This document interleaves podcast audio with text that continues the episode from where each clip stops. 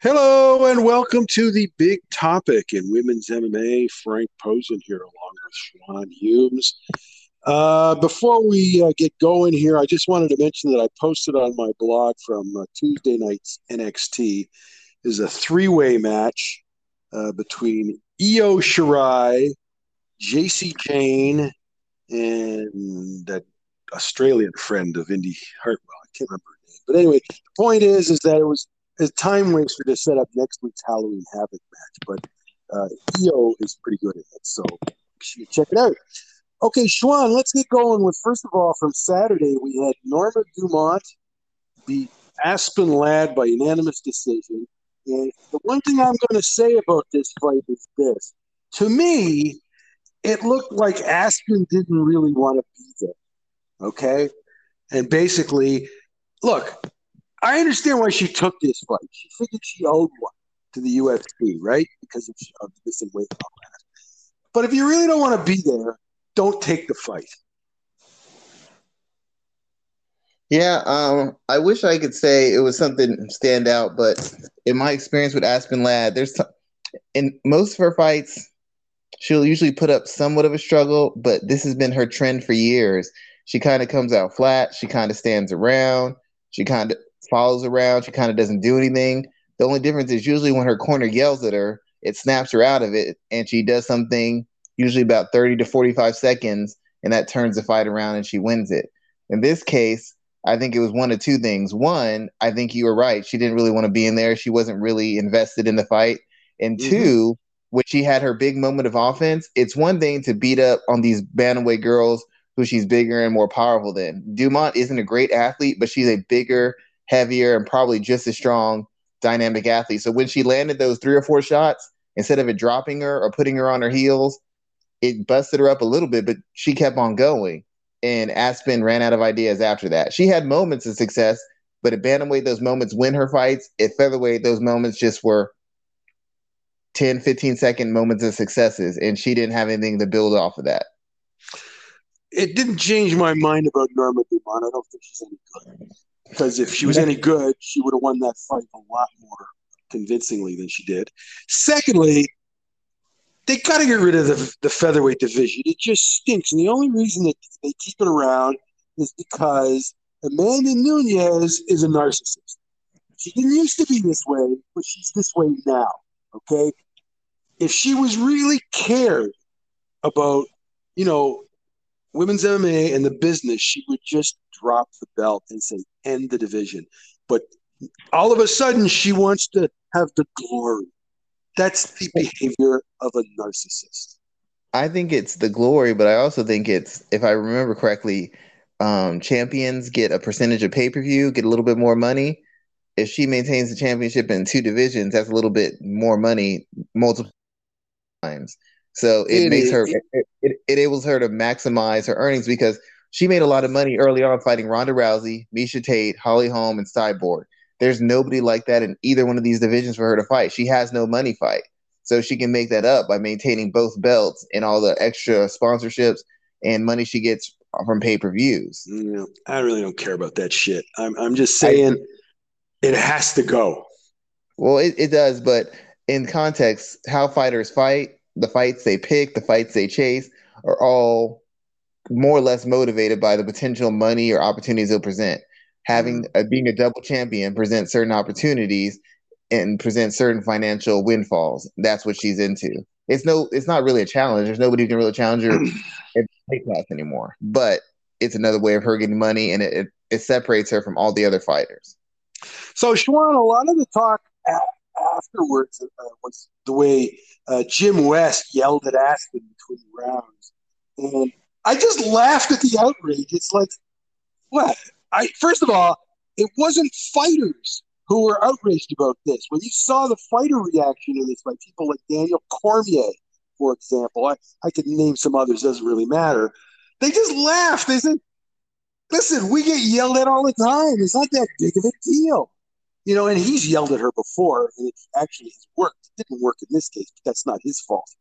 Uh, the point is, I don't know why people, it shows people who are in the media who have never fought, they don't understand this is part of the business. Okay.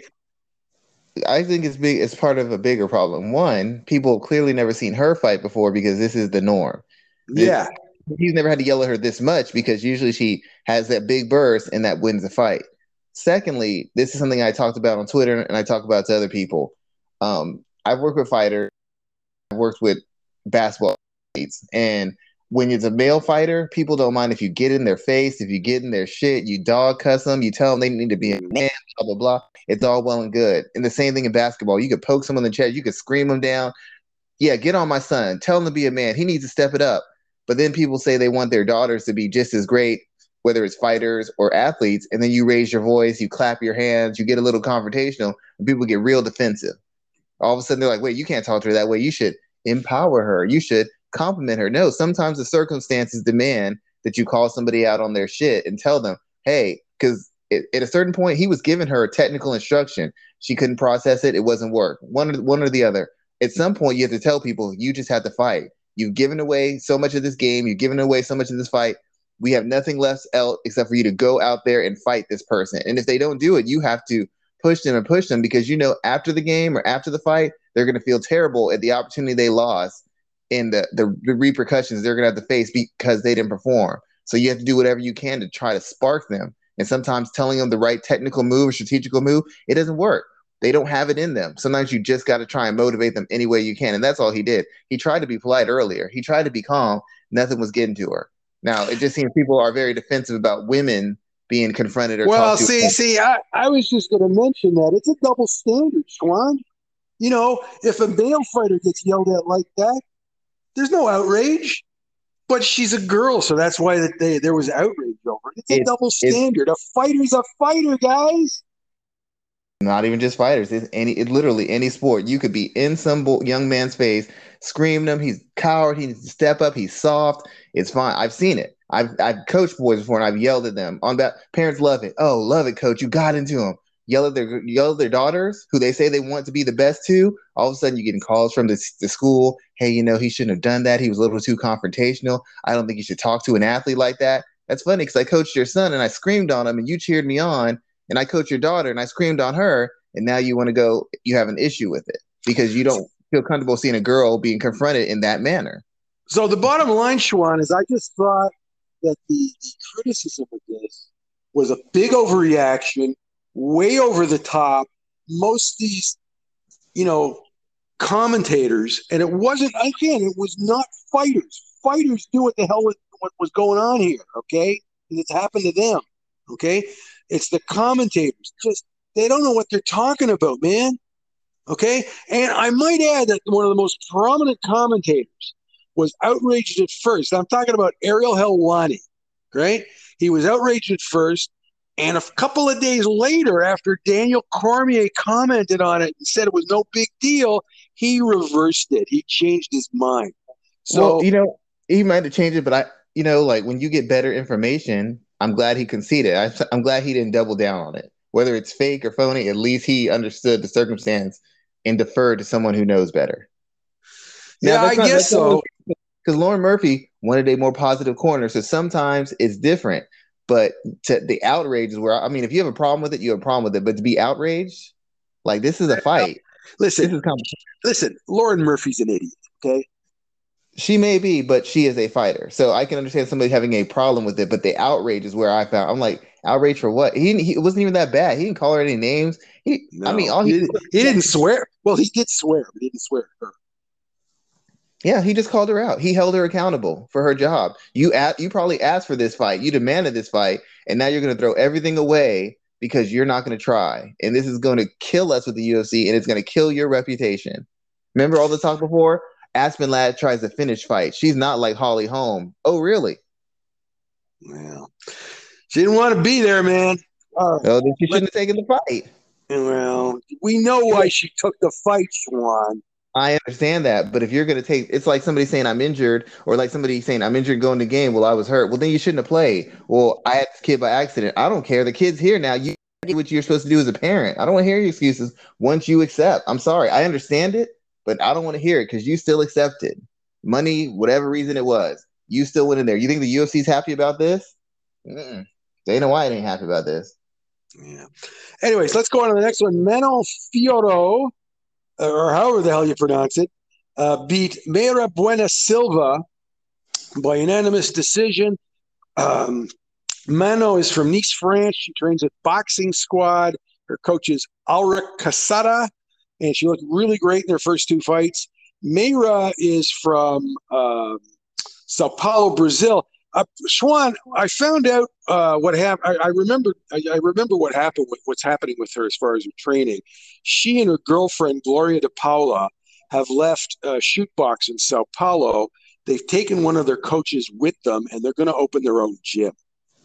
Hmm. Okay, so that's kind of unusual in Brazil, but that's what they're going to do. They're they're they've taken the coach that they were working with uh, at Chute Boxe, and they're going to start their own gym. I don't believe they've done that yet, but they are training with him. Okay, so that's what ha- what's happening there. So um, Manon, uh, after the fight, now she won pretty easily, mostly because for Mayra basically did nothing, no offense. She basically made faces at Manon for the whole fight. I don't know why the hell she was doing that and you can't make faces at her. That's not going to get you points. What's going to get you points is punching. Okay, and she didn't do that. And Manon, after the fight, I wanted to mention this. After the fight, she was upset that she didn't get a finish. Okay, and the reason she didn't get a finish is she was headhunting. Okay, she needs to start going at the body. And when she goes at the body and is effective at the body, that'll open up the head because she's got to drop her hands and then she can knock her out. All right. And I think what we'll see here is Manon is nobody to screw around with. Her and Ulrich are going to be watching the tapes and they're going to work on that. And I, I have a feeling we're going to see her do a lot more of that next time. I think Barella, to a degree, had had had Fiora Fiora had her scouted. Man, Go ahead. Manon, just call her Manon. Man, she had Manon skate, scouted, scouted effectively because she's never been much of a body puncher. She's mostly a side kicker, maybe a front kicker. She doesn't right. really do a lot of body. So to that degree, Barella had her scouted and was. What do you call her? Her name is her name is Mayra Buena Bueno Silva.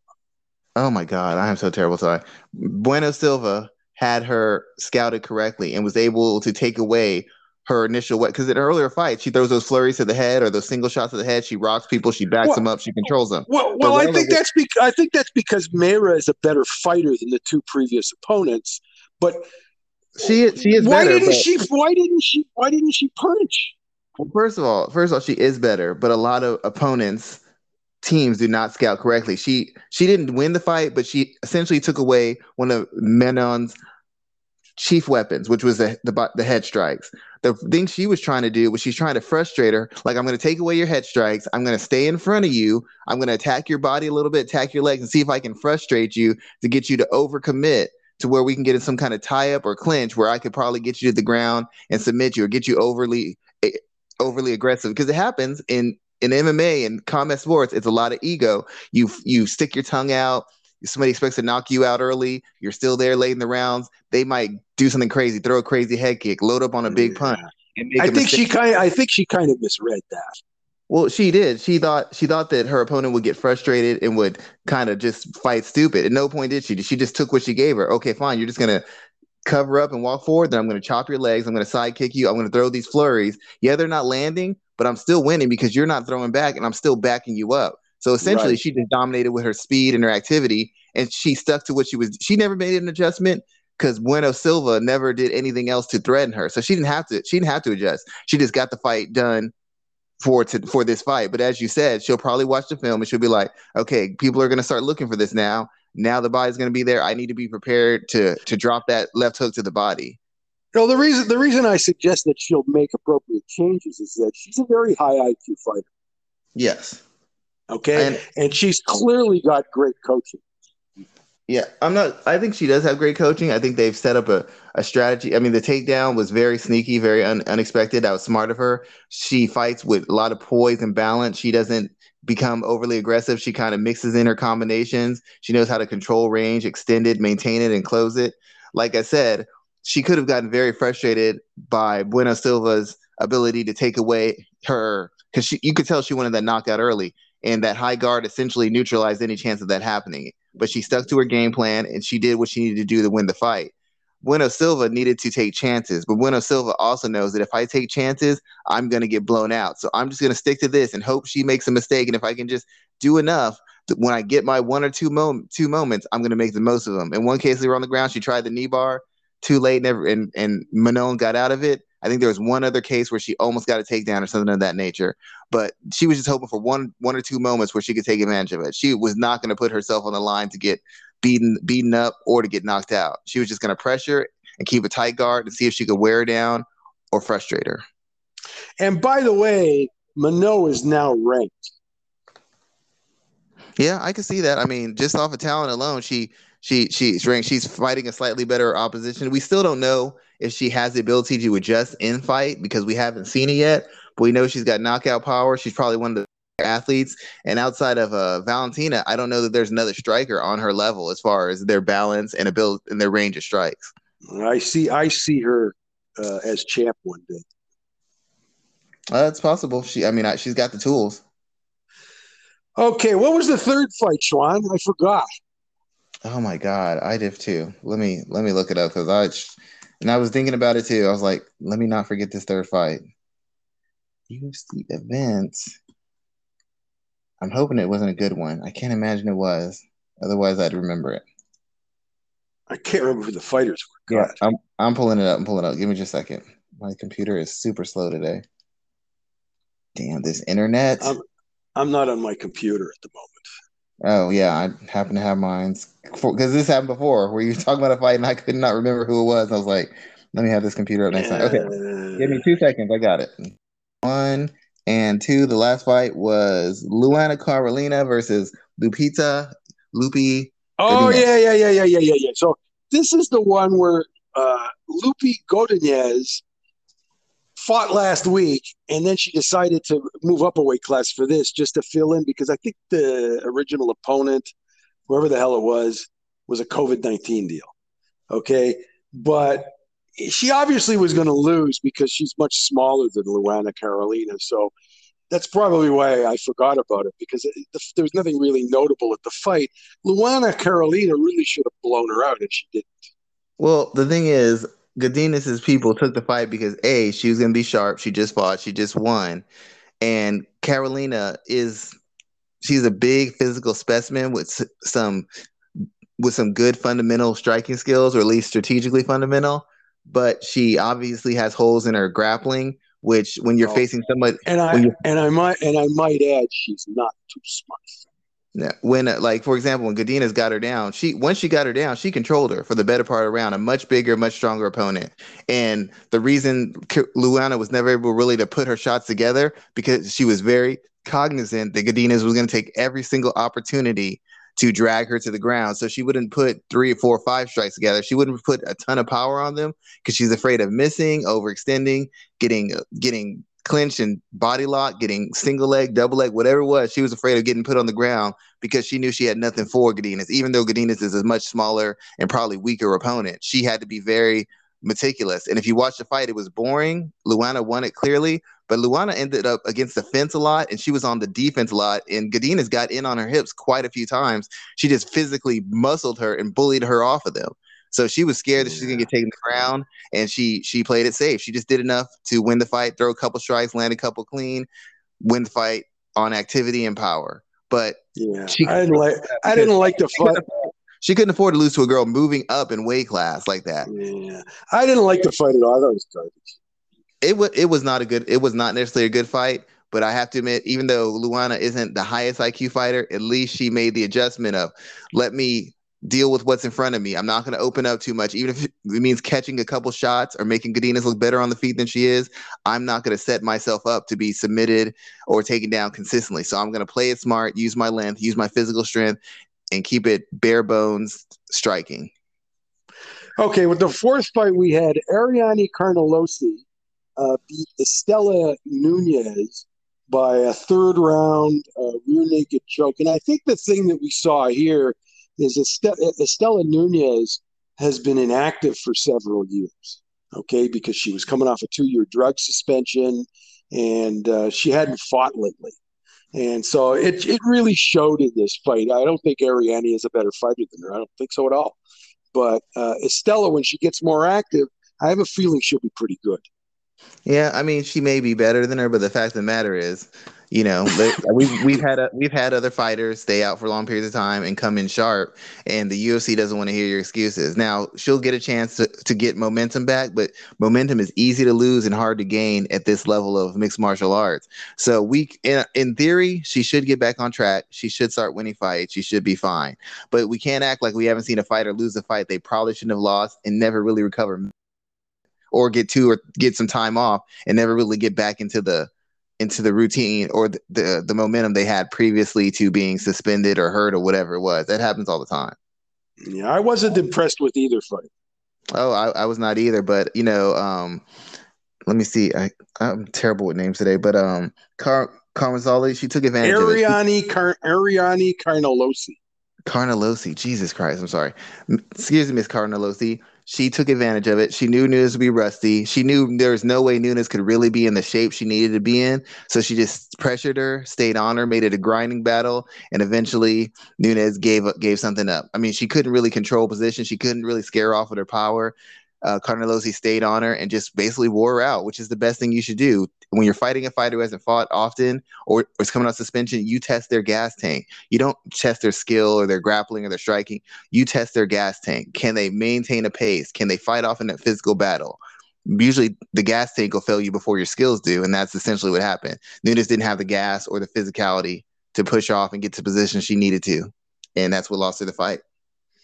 Yeah. Okay. On Tuesdays, uh, Tuesday night contender series, uh, we had a fight there with um, uh, Piera Rodriguez beating Valesca. I think it's Valesca Machado uh, by unanimous decision. Uh, Piera, uh, she got a contract out of it. Uh, she is originally from Venezuela. Now, what I discovered when I was watching the show is that she goes around all she does like Valentina Shevchenko. She goes around all over the place training at different places. So she's got kind of a traveling road show. I think she lives in Panama, but she travels around all over the place uh, to different camps. Um, Valesca, uh, Valesca is from uh, Rio de Janeiro, Brazil. She trains at the all-female team MSP with um, former Smack Girl fighter Ana Michelle Tavares. Okay, and it was an okay fight. Uh, I, I thought the reason I thought Piera would win, and the reason being that she has much more international experience than uh, than uh, Valesca. Valesca has only fought in the uh, Brazilian regional circuit, and I think she'll improve, and we may see her later. And uh, Piera had fought internationally uh, for uh, M1 Global and companies like that. So she had a lot more ex- international experience. So I wasn't surprised that she won.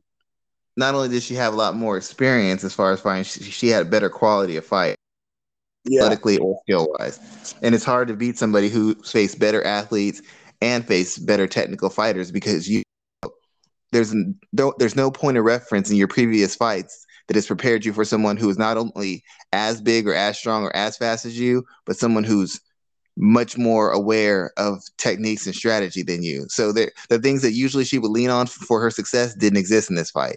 So she hopefully, if she moves back, she starts facing better opposition. This is this is where a lot of women's mixed martial arts fighters teams fail them.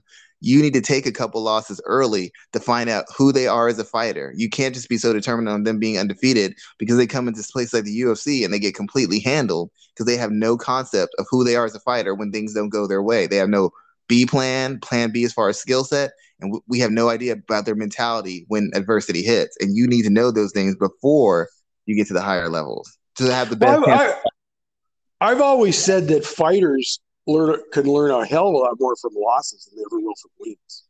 Yeah, but everybody's so determined to get somebody in the UFC fast because it helps our camp.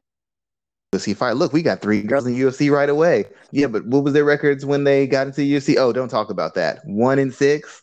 No, prepare fighters. And I talked to I've talked to coaches about this. They're like a lot of these girls come in underprepared.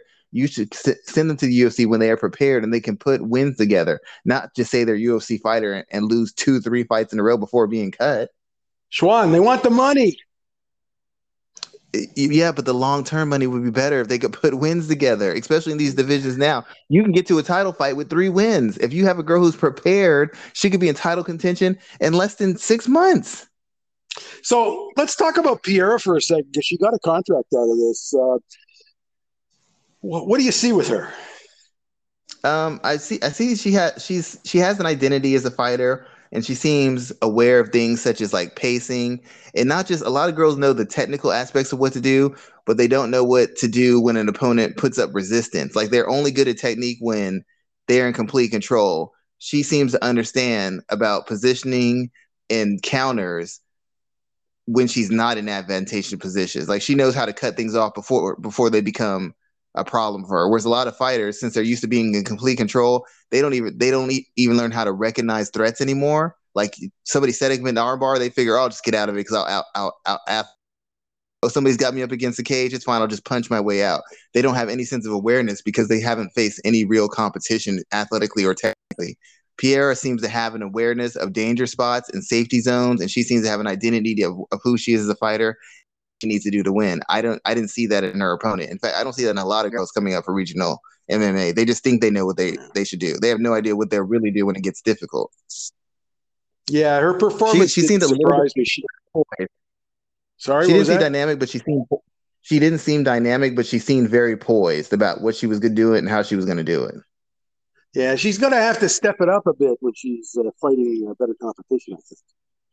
Yeah, I, I don't know that she's good enough to beat better competition, but I know that she should at least put up a good showing. And there, there's one thing I want to say before we move on. Even fighters who are not as good as another fighter, I know at the end of the day, it's wins and losses. But my thing is like, how are you prepared when you see certain fighters fight someone and they can't take anything away from that fighter? Can't get out of any bad spot. There's losing, and then there's you shouldn't be in the cage of this person losing. I'm okay with people losing. That's going to happen. Some guys to be better than you. Girls will be better than you. But it can't be to the point where you look like you don't belong in the cage with some of these people. And that's what happens with some of these contenders women when they get to the cage with legitimate UFC fighters.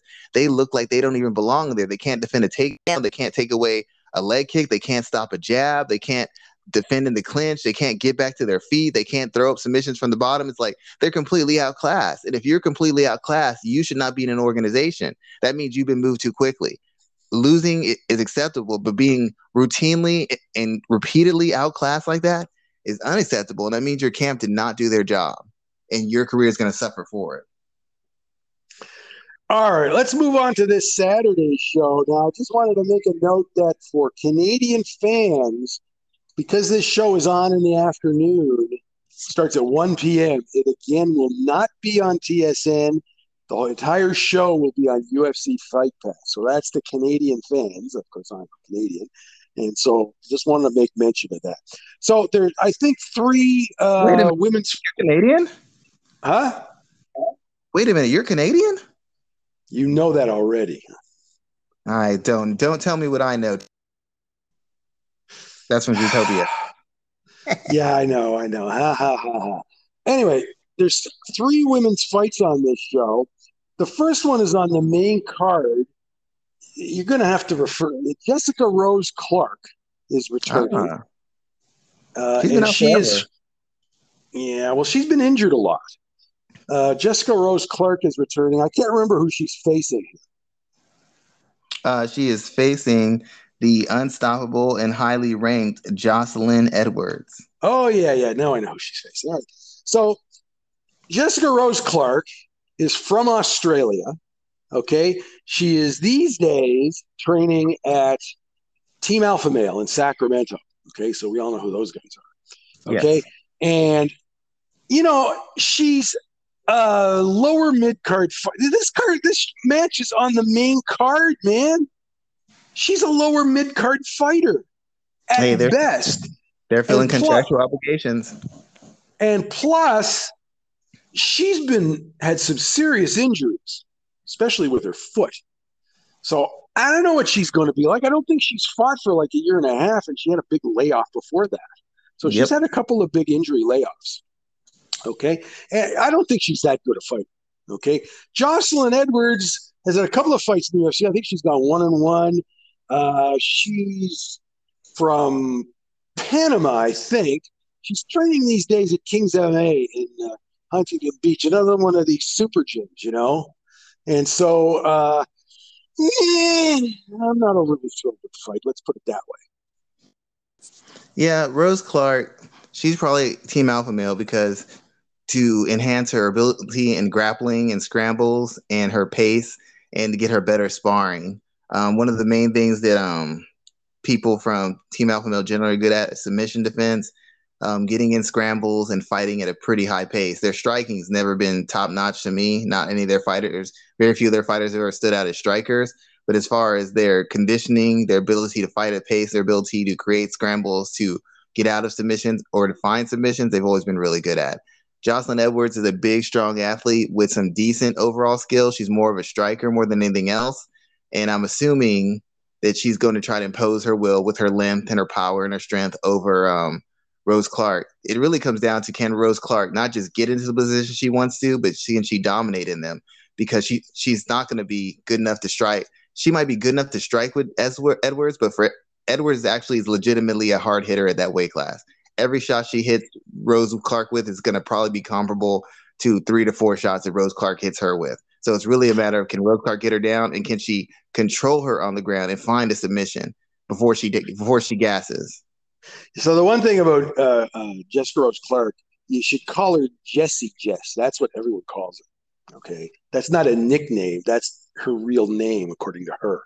Now, oh, okay. the other the other thing is, Schwan, it seems to me that she switched camps. Like she first moved to the US, I think about three years ago or something like that. I think she switched camps like three times or something like that. Is do you read any significance into that? Uh, well, it's hard because in one instance I have to I I champion it because a lot of fighters get so loyal to a camp they can't see that they've hit their limit. They've hit that glass ceiling. They can't improve anymore with that camp. In another instance, it makes kind of curious. A, how much of the camp going to put into you because they know that you're known for switching camps a lot? Are, are they really going to invest in you the way they would if they know you're down for them for life? And B, how much are you really picking up in camps because it's it's just not normal to switch camps from camp. I mean, even if you're getting better, how much better can you possibly get? Can you're just taking like a couple months here, maybe six months here, eight months there. It's very good because it makes you very familiar and comfortable, but it's hard because you don't really get the technical advancement you want. You get it's more of a strategical and an awareness advantage you get from seeing different looks, rolling with different bodies, having different philosophies. You can never really take a huge step together technically because you haven't spent enough time technically in in the in your craft or with that camp. So um, do, do I think, think it probably- Do you think that in her case it may have something to do with her in her inactivity? Uh, it could be. I mean, you get a lot of time down, and you ha- you start having to take questions Maybe the camp's training too hard. Maybe they didn't look out for my best interest. Maybe they pushed me into a fight where I knew I was injured. There's tons of stuff that goes behind the scenes that that that are gonna um that are gonna force her to make certain decisions. And then secondly, being the been injured a lot recently or over her career, you can't really afford to have any missteps. So you have to put yourself in the very best positions to win because you know, basically whether she's won or lost, usually she's had a huge break after because of some kind of injury. So you can't afford to have bad showings and you can't your game that can be exploited because a you're not a great athlete and b your body breaks I down. Just don't, you. I just don't think she's that good in the first place. I don't know that she's that good or bad, but I do know that the stress of combat sports seems to take a particular toll on her. And if you're not available, it's really, really hard for the UFC to get behind you or push you, winner, winning or losing. Good fights are boring. So um, okay, what's the next fight? Uh, the next fight is going to be, I want to say Tabatha Ricci versus Maria De Oliveira Neta. Yeah, yeah. Tabatha Ricci, they're both Brazilians. Okay. Tabatha Ricci, uh, she lost to Manon Fiorot her first time out. Okay. yeah, so didn't go about her. Yeah. Maria Oliveira is making her uh, UFC debut, but she was in the uh, Brazilian Contender Series a few years ago. So, you know, they probably got her on short notice or something like that. So I'm really not looking for much with this fight. Yeah, I don't think it's a fight where it's going to tell us much about either fighter's potential moving forward as uh, you know, contenders or even just fringe contenders in the division. It's kind of a, you know, we're going to need at least two or three fights from each fighter before we can tell anything of, of worth for them. We already know that we already know that Ricci is clearly not a high end athletic prospect or a high end technical fighter. Otherwise, she would perform better against Manon. Manon. Okay, the third fight. It's interesting that this one is kicking off the uh, the prelims, right? You've got um, uh, Randa Markos, and who's she fighting again? She is fighting the super popular and unstoppable, your favorite fighter, Renata Souza, Livia Renata Souza. Yeah, yeah, yeah, yeah. So let me ask you a question about this. Favorite. So Renata. let me ask you. No, no. So, so this is one of those fights where probably you would think the loser would get cut, right? Yes. Except the UFC just signed Ashley Yoder to a new contract, so I'm not so sure. yeah, you don't have to be great. yeah, and these two are better than Ashley Yoder for Christ's sakes. Yeah, um, I mean, Markos is Mar- the Randa Markos has just been a big underachiever in her prime with her athletic. No, no, ability. you know what her pro- you know, you know where her problem is between her ears. But that that's what I'm saying. Like with her physical tools, she should have been a strong five through seven contender in the division. But because she a does not like to be challenged, because she went to another camp, she said it was uncomfortable. She didn't like being pushed in different yeah, directions. Yeah, you know, she she went to TriStar in Montreal she she hasn't really expanded her game. To be honest, I mean, there's been there's been some improvement, but those improvements have come from become a veteran fighter. Technically speaking, she's pretty much the same fighter she's always been. Only difference is now she's not as nearly as athletic do- athletically dominant, and people are more familiar with her style. So some of the things she did to get out of trouble or to get into certain spots, people scout for them. And she's no longer able to get those spots. One, because they've scouted for him. Two, because she's facing a better class of athlete. Um, she should win this fight though because um, well, I, I, I, I, wanted to ask one more thing about her. Now she's been to a sports psychologist, eh? Uh, yes. So I wonder if she's gone to him lately. Now I, I just wanted to mention she's back with her old camp where she first started. Like she oh, lives in Windsor. She lives in Windsor, Ontario, and she goes across the border. She trade. She trains at uh, Michigan Top Team in Dearborn, Michigan, with uh, Daron Cruikshank. I don't I don't think uh, sports psychologist is really her issue. I think the issue is she really she hasn't really de- developed a strong identity as a fighter outside of just being super active and, and aggressive and she doesn't have a what's her fundamental skill set? Is she a really great grappler? No. Is she a great wrestler? No. Is she a great striker? No. She's just a, an athlete with a lot of aggression and a lot of activity. She doesn't dominate you anywhere outside of having the athletic ability and the horsepower behind you to control position to beat you up on the feet. But technically, she's nothing special. Six years ago, she's nothing special now. Yeah. As but much of a disappointment as Randa Markos has been, okay, Lavinia Souza may be a bigger disappointment. What do you think, Schwan? I never thought Souza was going to be great. She she's not big for the weight class, and she's a fighter who gets by exclusively on her aggression and her physicality. She's not even really a great striker, but at, the regional level, she could bully girls and intimidate them with her power and her strength. And she's never been that dominant in the UFC. She's never just she's beaten girls, but she's never really crushed girls. And every time she's facing a, an an athlete who's maybe bigger or stronger, more physical than her, she's lost and she's lost decisively. She's kind of like a bully, kind of like a front runner. And she faces certain people. You watch her against, you know, she fought Frota Alex Chambers, two fighters who are not very durable or very physical. Walked them down, beat them up. She fights Brittany Van Buren. She got her ass kicked. She got her ass kicked. Ashley Yoder, she dominated her, but she never really had Ashley close to being finished. And then she fought Amanda Lemos, and she got yeah. She she just does so, not have the physical tools to fight the style that she's built up for herself at the regional level, and she has no ability to adjust. So this is one of those fights where uh, you know, the loser, you'd think the loser would get cut, but I, now I'm not so sure. Yeah, I, I, would I would think Randa Markos has got to be very close to being cut. But once again, like you said, um, you know the thing the thing with the girls fighters is the divisions are so thin, and if you're willing to take fights whenever they come to you, the UFC is gonna look out for you. That's just the way it works. Okay, and we Randa, have taken every challenge, and so has uh, Souza. She's taken on whoever they've asked her to. They like that. Okay, we we have a women's fight on Tuesday's Contender Series. Uh, I'm trying to remember how to pronounce the Chinese fighter's name. It's uh, Ki Hui. I'm not sure about the rest of it. Her opponent is, I think, uh, it's a Brazilian fighter. I can't remember her name at the moment. So the Chinese fighter. Now, what they've done is they've brought over uh, nine Chinese fighters for the last two weeks of the Contender Series who've been uh, training at the UFC uh, Performance Institute in China. Okay. And uh, this girl's an experienced fighter. Okay. She has fought internationally uh, for places like M1, and she's also fought for Kunlun and people like that. So she has international experience.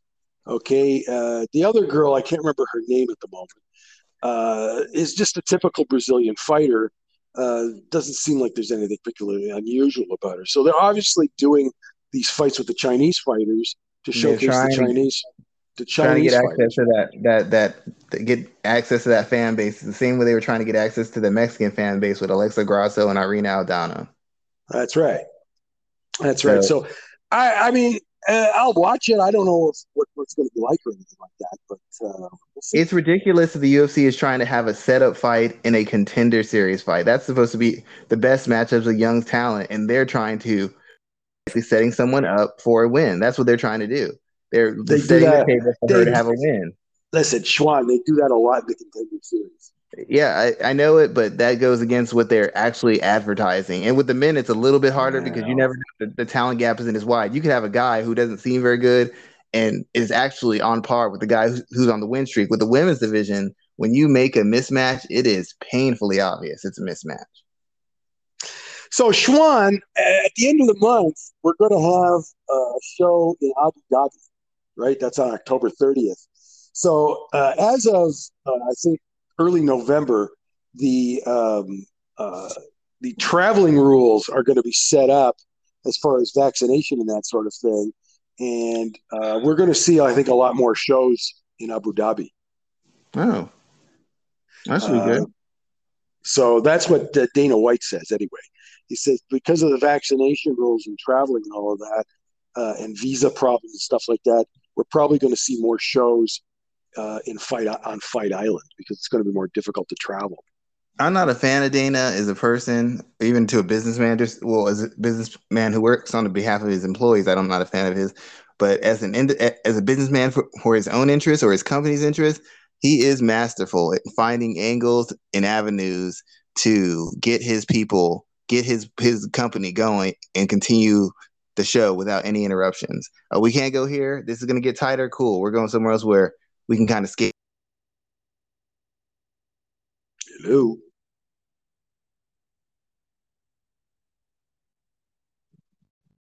Schwan.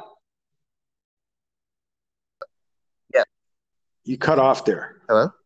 You cut off there. I, for... I just said it. It's very impressive how he pretty much has an answer for any circumstance or situation that comes up. Pandemic, I'm still going to do shows. The main card guy disappears, I'll find a replacement. We need to move different locations, we'll do that. He is single minded in his ability to get the UFC show to the viewers, and it's great for him. The fighters don't understand how eventually this devalues them and puts them in a bad position, but you know, it's amazing that he's he's this prepared for every circumstance. Okay, I did want to mention one other thing, and that's that there's a Rizin show this weekend in Okinawa, and the women's fight on there is going to be uh, Arena versus Miyu Yamamoto, which I basically don't care about. They fought before, and I don't care, think much either of them. Uh, later on, I think in November, we're going to have a. There's going to be a fight to set up the next title shot for Ayaka Hamasaki's uh, uh, championship, and that will be uh, Kana Asakura versus uh, Saori Oshima. Uh, Saori has had some success in duels and deep, and I would not be surprised if she wins this fight. Yeah, I wouldn't think so either. She seems like she's getting, she's kind of getting on a bit of a run. It has some momentum, and um, you know, I, I, I think her popularity. I think they wouldn't be trying to put her in fights that she doesn't have at least a good chance of winning. Well, she she won she won a recent fight, uh, in, so that's what got her this fight. The problem with Kana Asakura is she uh, is good on the ground, awful striking. She's always working on her striking, but she's not. I don't think she's doing. If you're not getting better as a striker, and people think beating better as strikers just kicks and punches, it's actually like Demian Maia was never a great striker, but when he stopped trying to get into kickboxing matches, his footwork and his positioning allowed him to pressure guys and get him in position for those takedown attempts without him being countered. That was great work on his camp to recognize, okay, this isn't his strength. Let's focus on something that can get him to his strengths while being in an area of weakness. So for her to not get better at her striking, she's probably doing the wrong work. Oh, let me get these combinations. No, get a get a consistent jab, learn how to attack on angles, learn how to exit on angles, and learn how to have a tight enough guard where you can transition to grappling smoothly. But she's probably focusing on punches and counters and staying on her toes. And and that's not she's not she's not the athlete for that. And she's never gonna pick those skills up at a at a high enough clip for her, her to pull them off against good competition. So I think she's doing the wrong way. Schwan, you got anything you want to talk about, or is that it? No, I think that's it, sir. Okay, before I finish up, I just want to mention that this morning I watched the documentary Summer of Soul okay, which is about a 1969 uh, Harlem Cultural Festival. The, the film footage the fi- film footage was lost for 50 years, and uh, Questlove directed this film. Uh, highly recommend, especially if you're a big black music fan. You know, everything from Mahalia Jackson to Sly and the Family Stone, man. And this is on Disney Plus. Definitely watch it, please. Great documentary. I think you'll dig it. Okay. So, uh, again, don't forget to check out my blog at frankp316.blogspot.com. The fights we were talking about, all the videos are up on my blog. If you have any questions or comments for my blog or either my podcast, you can leave them in Anchor's voicemail.